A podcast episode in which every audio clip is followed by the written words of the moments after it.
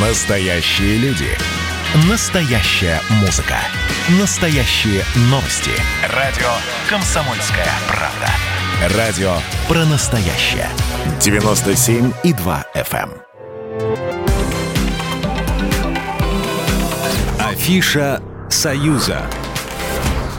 Приветствую всех, кто на нашей волне. В студии Евгения Заболоцких. Я расскажу вам о главных культурных событиях союзного государства. Белорусский детский спектакль, который побеждал на российских фестивалях, покажут в эти выходные в Минске. Постановка называется «Морской подарок» и будет интересна детям от трех лет. Ее покажут в Национальном центре современных искусств. «Морской подарок» придумал театр кукол «Дом солнца». Это сказка о маленькой рыбке Тирли. Она ищет подарок для мамы и по пути встречает разных существ и попадает в приключения.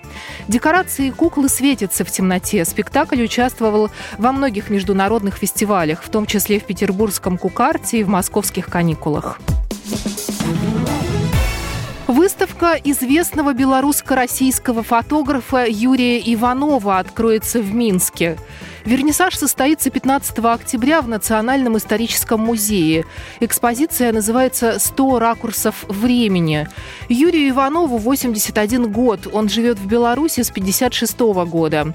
Известность принесли снимки легендарной встречи в Беловежской пуще в 91 году. Иванову удалось запечатлеть лидеров трех советских республик – Ельцина, Кравчука и Шушкевича.